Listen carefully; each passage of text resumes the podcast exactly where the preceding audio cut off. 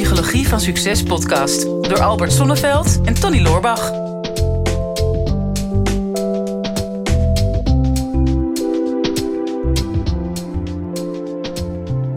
We hebben vandaag wel een hele speciale gast in onze podcastserie. Onze expert voor deze maand, Paulien Timmer. Expert op heel veel gebieden, maar vooral op het gebied van relatie, hechtingstijlen, onder andere. Maar ook twijfelen in je relatie. Wie doet dat niet? Ja, Paulien, van harte welkom. Super fijn dat je in onze podcast bent. Ik vind het ook zo leuk om hier te zijn. Ja, ja, ja, we hebben al een heel mooi voorgesprek gehad... waarin er allerlei linkjes en verbindingen al waren. Ja. Dus onze hechtingstijl is al helemaal in orde volgens mij. Tussen ons. We zijn al gehecht. Ja. wij, wij zijn al gehecht. Maar goed, voordat eh, de mensen ook aan jou gehecht raken... is het misschien wel heel fijn om... eh, nou, in ieder geval een aantal dingen van jou te weten ook. En eh, ja, een van de dingen die ik sowieso zou willen weten... Ik zeg het, ik parkeer deze even, want er is natuurlijk ook nog... Mensen zeggen, wie is Paulien Timmer? Kan me bijna niet voorstellen. Maar dat kunnen ze wel op je website vinden. Ja. Dus omdat we maar een half uur hebben, gaan we gelijk eh, de diepte in. Ehm Paulien, waarom zijn relaties vaak zo'n gedoe? Wat een goede vraag, Albert. Ja, ik denk dat we in een tijd zitten waarin we eigenlijk pas net een beetje relaties beginnen te begrijpen. Waar al die pijn, al dat gedoe, al die triggers vandaan komen, waardoor het zo stroef gaat, waardoor je elke keer in dezelfde patronen valt. Heel lang buffelden we daar maar gewoon doorheen. En dachten we vooral dat het aan de partner lag. Ja. Maar eh, ik denk dat we echt nu net in een tijd zitten waarin, eh, waarin we het door beginnen te krijgen. En met we bedoel je de mensheid. De mensheid in zijn algemeen. Ja. Waar, waar ligt dat aan dan? Dat dat, dat, dat nu zo is na duizenden jaren menselijke beschaving?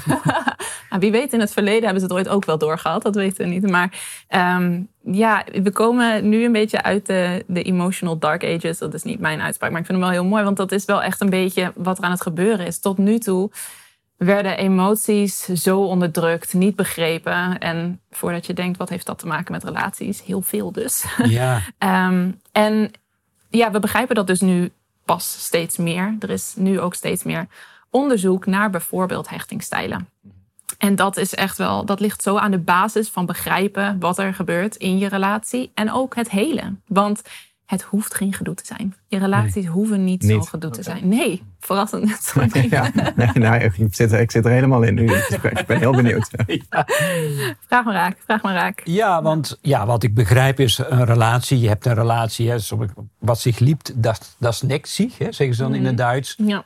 Je, je kunt niet met en zonder elkaar. En nou ja, een eh, collega van jou, Jan Geurts, heeft er natuurlijk ook heel veel boeken over geschreven. Bevrijd door liefde. Nou goed, allerlei Verslaafd andere boeken. Ja. Ja, verslaafd aan liefde. Ja. En het is natuurlijk, zijn ook bestsellers, hè, zoals ook jouw boeken. Dus ehm, ja, er is heel veel honger naar. En ik snap het ook. 96 echtscheidingen per dag in Nederland. Dat is natuurlijk enorm. ja.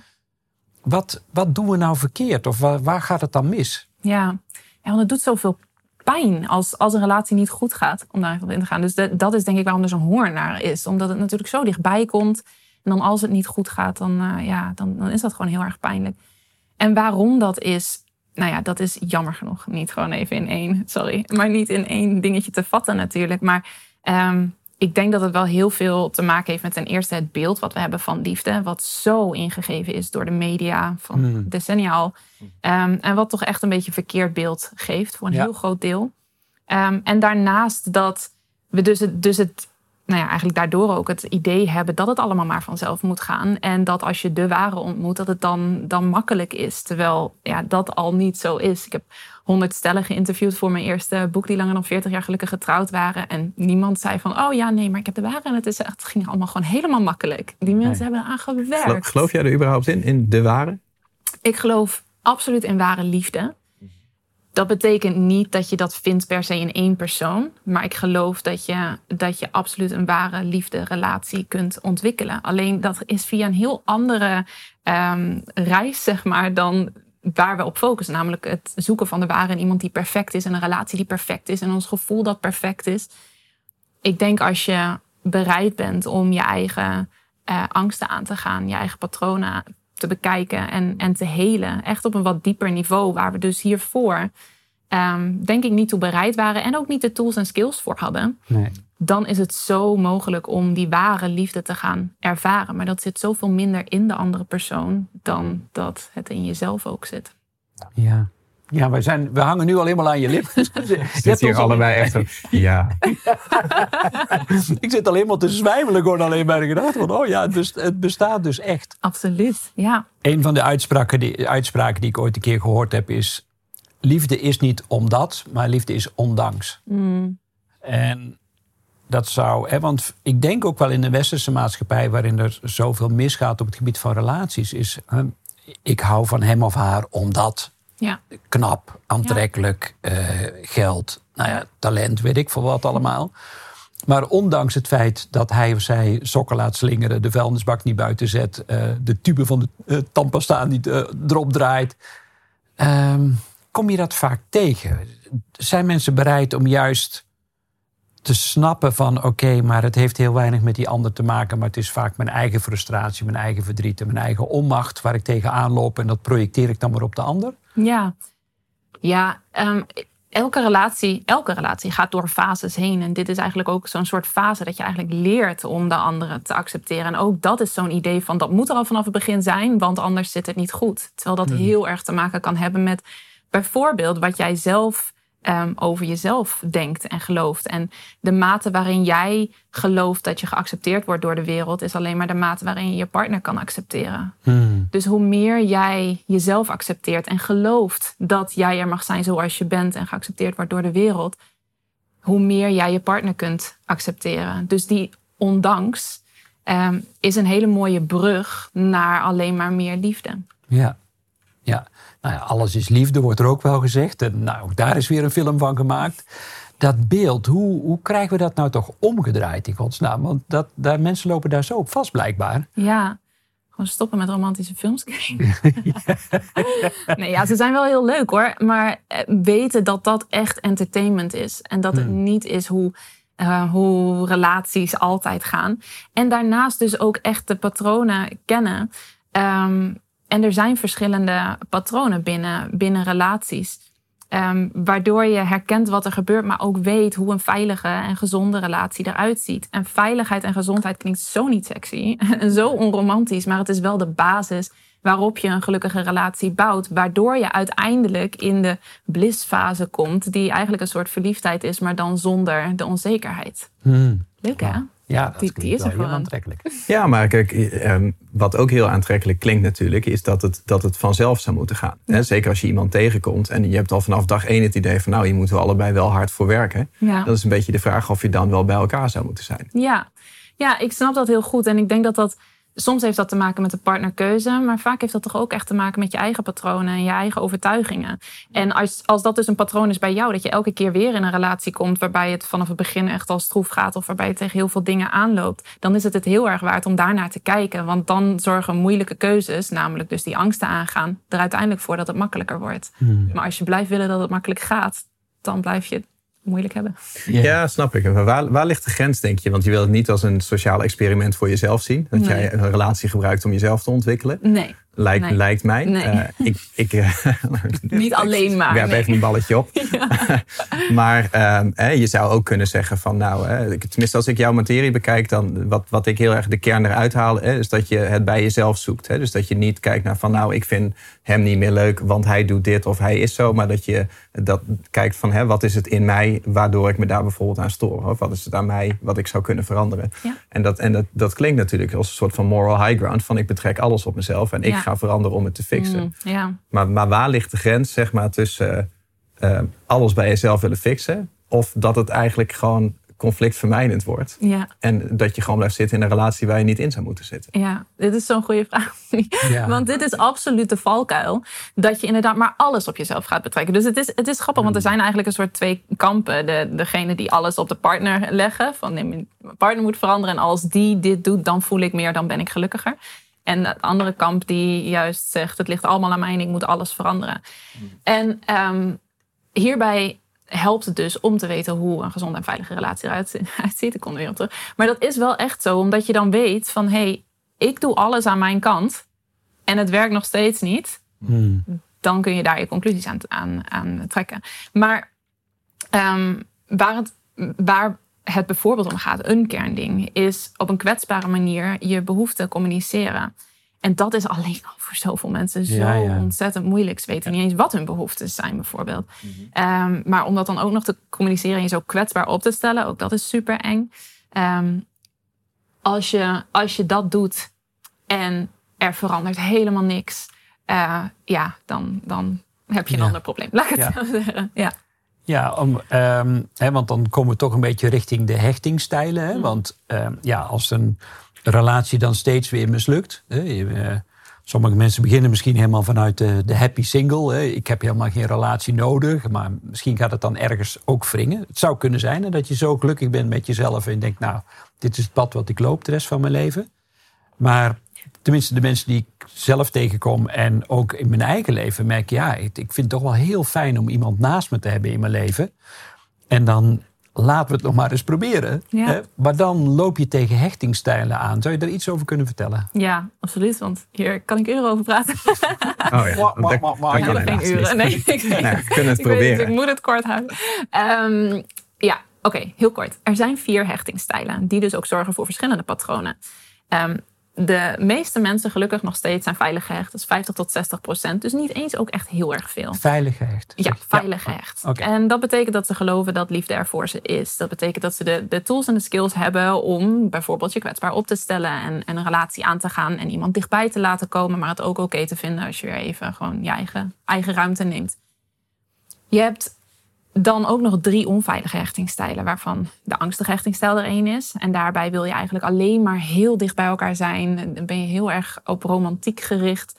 Eh, je wil het liefst één worden en dat die ander nooit weggaat en nooit terugtrekt. Want als dat gebeurt, dan schiet je in een soort van paniek eigenlijk. En dat kan echt, in, als je deze hechtingstijl heel dominant hebt, eh, kan dat heel heftig zijn. Dat je echt het gevoel hebt dat als die ander je geen bevestiging geeft, dat je haast, haast doodgaat eigenlijk. Ja. Een soort doodsangst.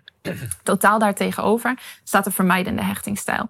En die ehm, gelooft, het is eigenlijk wat je net omschreef, dat je niet per se iemand nodig hebt in je relatie. Dat je eigenlijk ook heel happy single bent. En dat het allemaal, ehm, dat relaties gedoe zijn. Dus je, Ja. je eerste vraag ook al, ehm, is bijvoorbeeld een kenmerk van een, van een vermijdende hechtingstijl. Ehm, en die, die, degene met die hechtingstijl vinden het gewoon heel moeilijk om, om die eh, verbinding aan te gaan, om zich kwetsbaar op te stellen. Ehm, weten ook niet zo goed wat ze uit relaties krijgen, omdat ze dat gewoon nooit hebben geleerd. Ze hebben geleerd Nee. om hun behoeften heel erg te onderdrukken, hun emoties heel erg te onderdrukken. En dan de vierde is de gedesorganiseerde hechtingstijl, waar niet heel veel over bekend is, maar eh, wel mega interessant is. En ehm, dat is de meest intense en verwarrende hechtingstijl, waarbij je hele hoge pieken en dalen hebt, waarbij ehm, je of in een toxische relatie zit, dus echt relaties die eigenlijk heel ongezond zijn, Ja. of als je in een veilige relatie zit, raak je helemaal in de war van je gevoel. En ga je heel intens twijfelen. Moet ik niet meer voelen? Moet het niet anders zijn? Klopt het wel helemaal 100% perfect? Dus dat is heel kort. zijn dat de vier hechtingstijlen die dus echt leiden tot bepaalde patronen. Ja. En die, die tweede en derde, dat zou je verlatingsangst en bindingsangst noemen. Of is dat weer Ja, heel iets? de tweede en derde. Ja, klopt. Ja, de angstrechtingstijl leidt tot eh, verlatingsangst, de vermijdende tot bindingsangst en de gedesorganiseerde tot verbindingsangst. Want daar was nog geen woord voor. En dat is eigenlijk heel stom, want het is net zo goed een patroon als bindingsangst en verlatingsangst. Ja.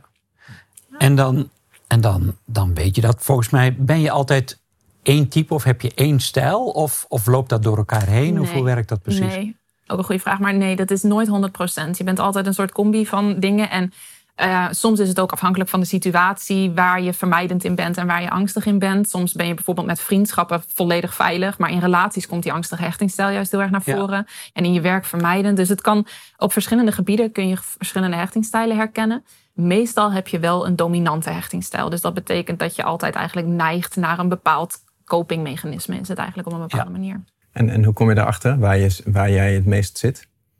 Nou, jouw je kan is? bijvoorbeeld de hechtingstijlen quiz doen. De hechtingstijlenquiz. Hechtingstijlenquiz. Ja, Mooi haakje. vanavond nog invullen. Hè? Ja, ik weet het al, denk ik. Maar voor andere mensen misschien. nou, maar dat is het dus ook als je erover hoort. De meeste mensen die zo'n hele korte omschrijving horen, denken al: ah, wacht eens. ik Ja. herken me wel daarin.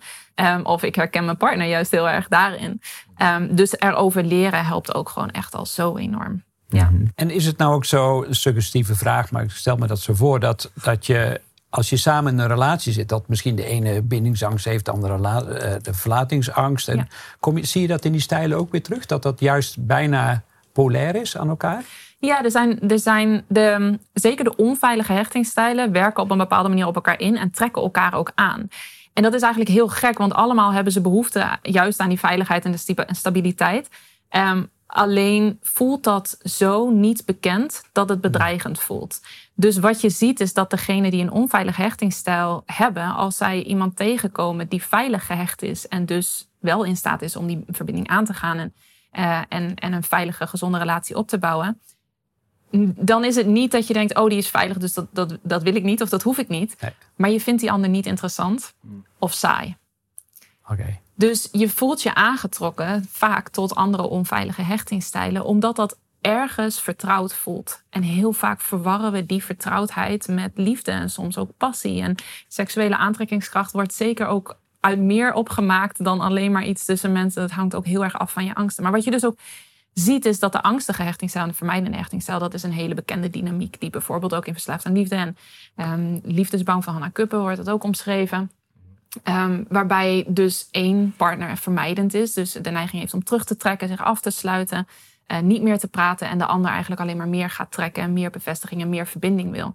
En dat is een, dat is een hele vervelende dynamiek eh, om in te zitten. Maar hoe, hoe kan die dynamiek toch werken dan? Dus iemand met bindingsangst en iemand met verlatingsangst bij elkaar? Vraag dit voor een vriend. puur hypothetisch. Ehm, ja, dat vergt wel werk. Dat vergt gewoon echt, echt heling. En allebei bereid zijn om er naar te kijken. En ook allebei wel geduld hebben met elkaar. Nou ja, kijk, ik kan me voorstellen dat als je allebei verlatingsangst hebt, dat dat, dat, dat, dat het wel oplost samen. Hè, dan blijf je wel bij elkaar. Als je allebei bindingsangst hebt, lost het probleem zich ook wel zelf op. Ja. Dat is de, gewoon het meest gezonde ingrediënt in je relatie is absentie. Dat zie je elkaar gewoon niet. Maar als de een verlatingsangst heeft en de ander bindingsangst, lijkt mij dat als jij bindingsangst hebt, dan trek je steeds verder terug naarmate die andere dichter naar jou toe komt. Ja. Maar als jij aan de andere kant zit en je hebt verlatingsangst en de ander loopt steeds verder van jou weg, dan, ga je, dan gaat het elkaar versterken, toch? Begin je dan niet elkaar af te stoten? Ehm, ja, dat is iets wat kan gebeuren. Maar het grappige is dat eh, als, als je twee partners hebt met een angstige hechtingsstijl, is dat absoluut niet gezegd dat dat werkt. Want dan zou het allemaal perfect zijn. Zoek Ja. gewoon iemand met je eigen hechtingsstijl en alles is opgelost. Ja. Alleen Top. dat werkt niet. Werkt niet. Nee, Oké. nee, dat Nou, werkt moet nog even door. Want ehm, de angstige hechtingsstijl die heeft bijvoorbeeld ook een kernovertuiging: ik ben liefde niet waard. Dus stel nou dat je dan iemand hebt die helemaal voor je gaat en alles voor je wil doen. Het enige wat jouw angstbrein, dat deel van je wat je wil beschermen, dan denkt is: dit klopt niet, dit kan Oh ja. niet waar zijn. Wat doet die persoon allemaal? Dit kan niet voor mij zijn. Dus, ehm, dus dat, dat trekt elkaar ook niet per se aan. Twee vermijdende bij elkaar ehm, werkt ook lang niet altijd, omdat hoe erg de vermijdende hechtingsstijl ook die behoefte onderdrukt en zichzelf wijsmaakt eigenlijk dat hij geen relatie nodig heeft. Er is echt wel een heel diep verlangen naar connectie, want dat is gewoon de menselijke aard. Verbinding en connectie is de menselijke aard. En dat is wat ze dus wel krijgen in een relatie met een angstig hechtingsstijl. Het is alleen te veel. Ze, ze hebben niet de, de, de tools en de skills om daarmee om te gaan. Ehm, maar dat is dus wel waarom die twee elkaar eigenlijk best wel aan, aantrekken. Want ja, ben je een beetje gerustgesteld, eh, Tony, ondertussen of niet? Of ben je alleen maar bang? Juist niet. Dus ik zit hier gewoon objectief in. Ja, natuurlijk. Ja, nee, zo ken ik je ook. Gewoon een goed gesprek van te maken.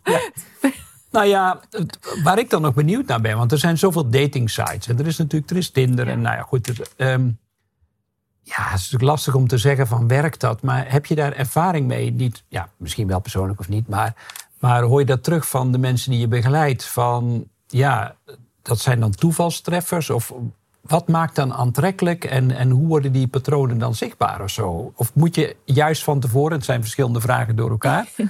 Of moet je van tevoren jouw quiz doen en dan denken van, nou ja, dat, dat zet ik dan in mijn profiel en dan, daar ga ik dan het internet mee op. Dit is Of, die verwarde stijl waar je Ja. zit. Dat zou wel een heel interessant experiment zijn. ja, Ehm, in kwetsbaarheid überhaupt al.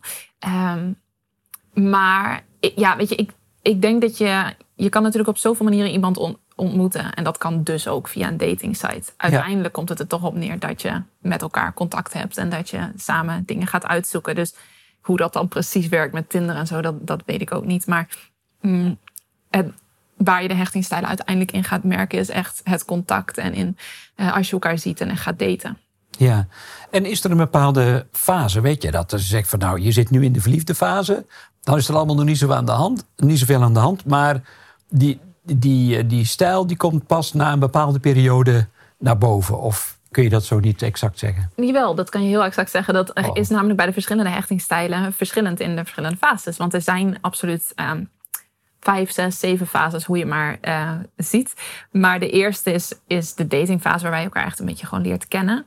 En ehm, de vermijdende hechtingsstijl bijvoorbeeld wil daar het liefste forever in blijven. Geen commitment, maar wel gewoon eh, elkaar leren kennen. Terwijl eh, de angst. Check jij even je lijstje af? hè? Een notitieblokje leggen. Ja. De angstige hechtingsstijl kan echt niet snel genoeg naar de honeymoon eh, fase, waarin je helemaal in elkaar opgaat en echt helemaal voor elkaar kiest. Ehm, de gedesorganiseerde fase, die, die, ja, die kan alle kanten op gaan daarin, maar ehm, kan ook al de datingfase heel verwarrend vinden en heel eng vinden. Maar wat je ziet met, met mensen die veilig gehecht zijn, die gaan gewoon eigenlijk heel best wel stabiel alle fases door. Die zijn niet perfect. Ik wil niet dat zo'n soort beeld ontstaat van die hebben geen problemen en dat is alleen maar fantastisch. Die hebben zeker ook, die hebben zeker ook angsten en triggers en, en problemen en issues. Maar er is gewoon een bepaalde basis van, van zekerheid van er is liefde voor mij. Eh, en ik zoek uit met deze persoon of dat past. En of wij bij elkaar passen. En of die persoon iets toevoegt aan mijn leven. En ik aan, aan het leven van die persoon. Terwijl de onveilige hechtingsstijlen veel meer erin zit van dit moet werken. En Ja. dit moet werken op deze manier. Want anders voel ik me niet veilig. Dus er zijn zeker verschillende fases. En eigenlijk heel vaak komt het bij de datingfase er al wel een beetje uit. Ehm, maar ik denk dat je de, de angstige hechtingsstijl ga je vooral merken als je uit die honeymoonfase komt. Want dat is echt de piek voor, voor de angstige hechtingsstijl. Die wil daar echt in blijven. En die gelooft ook dat relaties zo moeten zijn. Ja. Dus dat is best wel dan een harde realisatie als je daar uitkomt. Ehm, en eh, de vermijdende hechtingsstijl merk je dus juist heel erg in, in, in die datingfase.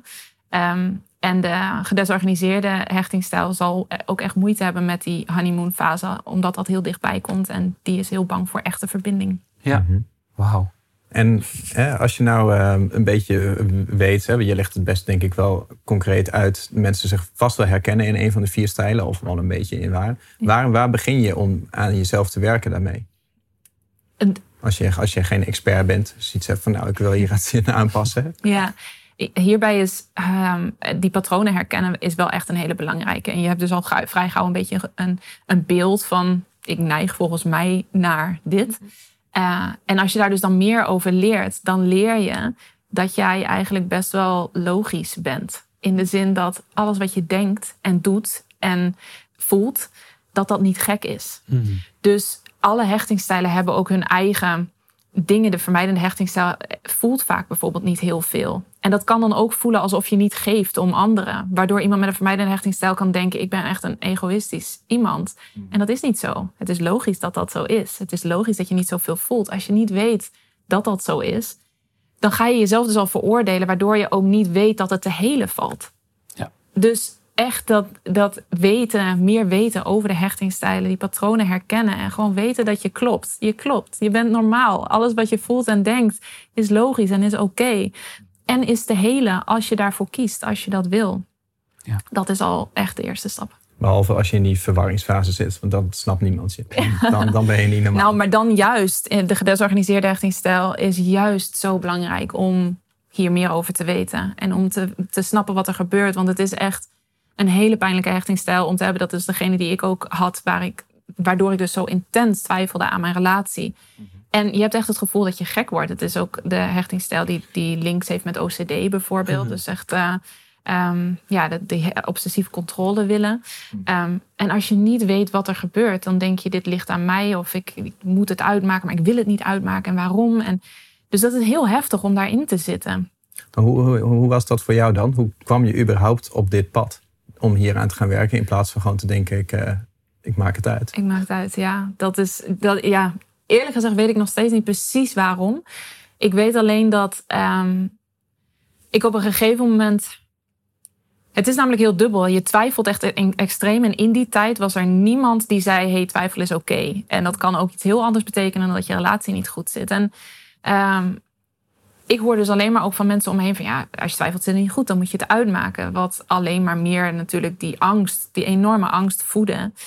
En toch was er echt een heel zacht stemmetje. En als ik zeg zacht stemmetje, dan zeg maar, die was bijna nooit aanwezig. En als die er was, was hij zacht. Dus het was echt niet opvallend.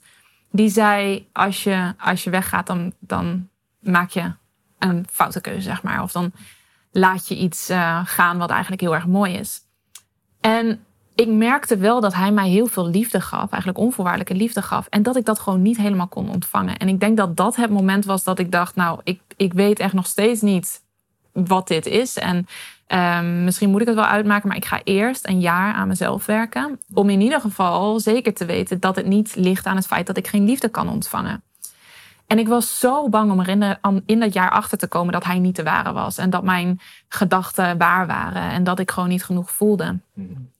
Wat ervoor zorgt dat je eigenlijk juist in die angst blijft. Dus dat is ook weer zo'n beschermingsmechanisme. Maar ik deed het en ik merkte dat ik na dat jaar um, gewoon meer voelde voor hem. Dat ik die liefde meer aan kon nemen. En dat het steeds leuker werd en steeds beter ging. Dus het was niet weg, maar ik dacht, oh, hier zit wel wat in. En ik ga het verder onderzoeken. En dat was de hele zoektocht die uiteindelijk. Maar het is wel lastig toch om een jaar lang eigenlijk met een onderliggende twijfel wel in een relatie te blijven. Dat is um, niet alleen lastig, dat is echt zo zwaar en vermoeiend. En je voelt je schuldig, want je denkt ik hou me aan het lijntje. En waar ben ik mee bezig? En ik ben gewoon te slap om het uit te maken. En ik ben bang om alleen te zijn. En dit is een soort inkijkje wat er dan gebeurt in je hoofd. En het gaat de hele tijd door. Ja. Ja, heel zwaar. En je moet er maar vanuit gaan dat de ander op de reservebank plaatsneemt om te wachten tot jij het hebt uitgevogeld. Nou, ik ben er altijd heel eerlijk in geweest en open in geweest en gezegd dat ik twijfelde. En mijn nu man, want we zijn nu getrouwd, we gingen daar fantastisch mee om. Die was zo wijs en liefdevol en geduldig daarin. Um, maar ik denk dat open communicatie daarin wel eerlijk is. En je kan niet een keuze maken voor iemand anders. Dus hij koos ervoor om bij mij te blijven. En op dat moment snapte ik dat inderdaad niet. En was het haast juist ook bedreigend, want ik dacht ik verdien dit helemaal niet, want ik ben een vreselijk persoon dat ik zo twijfel en het niet uitmaak. Maar, um, maar dat was zijn keuze en hij zegt dat hij daar geen spijt van heeft. Dus dat is mooi. Bijzonder. Ja, nou je spreekt over helen, hè? Dus, dus uiteindelijk kun je patronen helen. Ja. Wat is jouw ervaring? Want kun je daar, heb je daar een periode voor nodig en een bepaalde intensiteit? Uh, wat, wat zijn de ingrediënten om tot heling te komen? Ja, um, iedereen doet het op zijn eigen, op zijn eigen ja. tempo. Dus dit is heel methodisch. Maar, ja, dat is eh, een beetje een hashtag hoe dan. Ja, ja, ja. Hoe dan?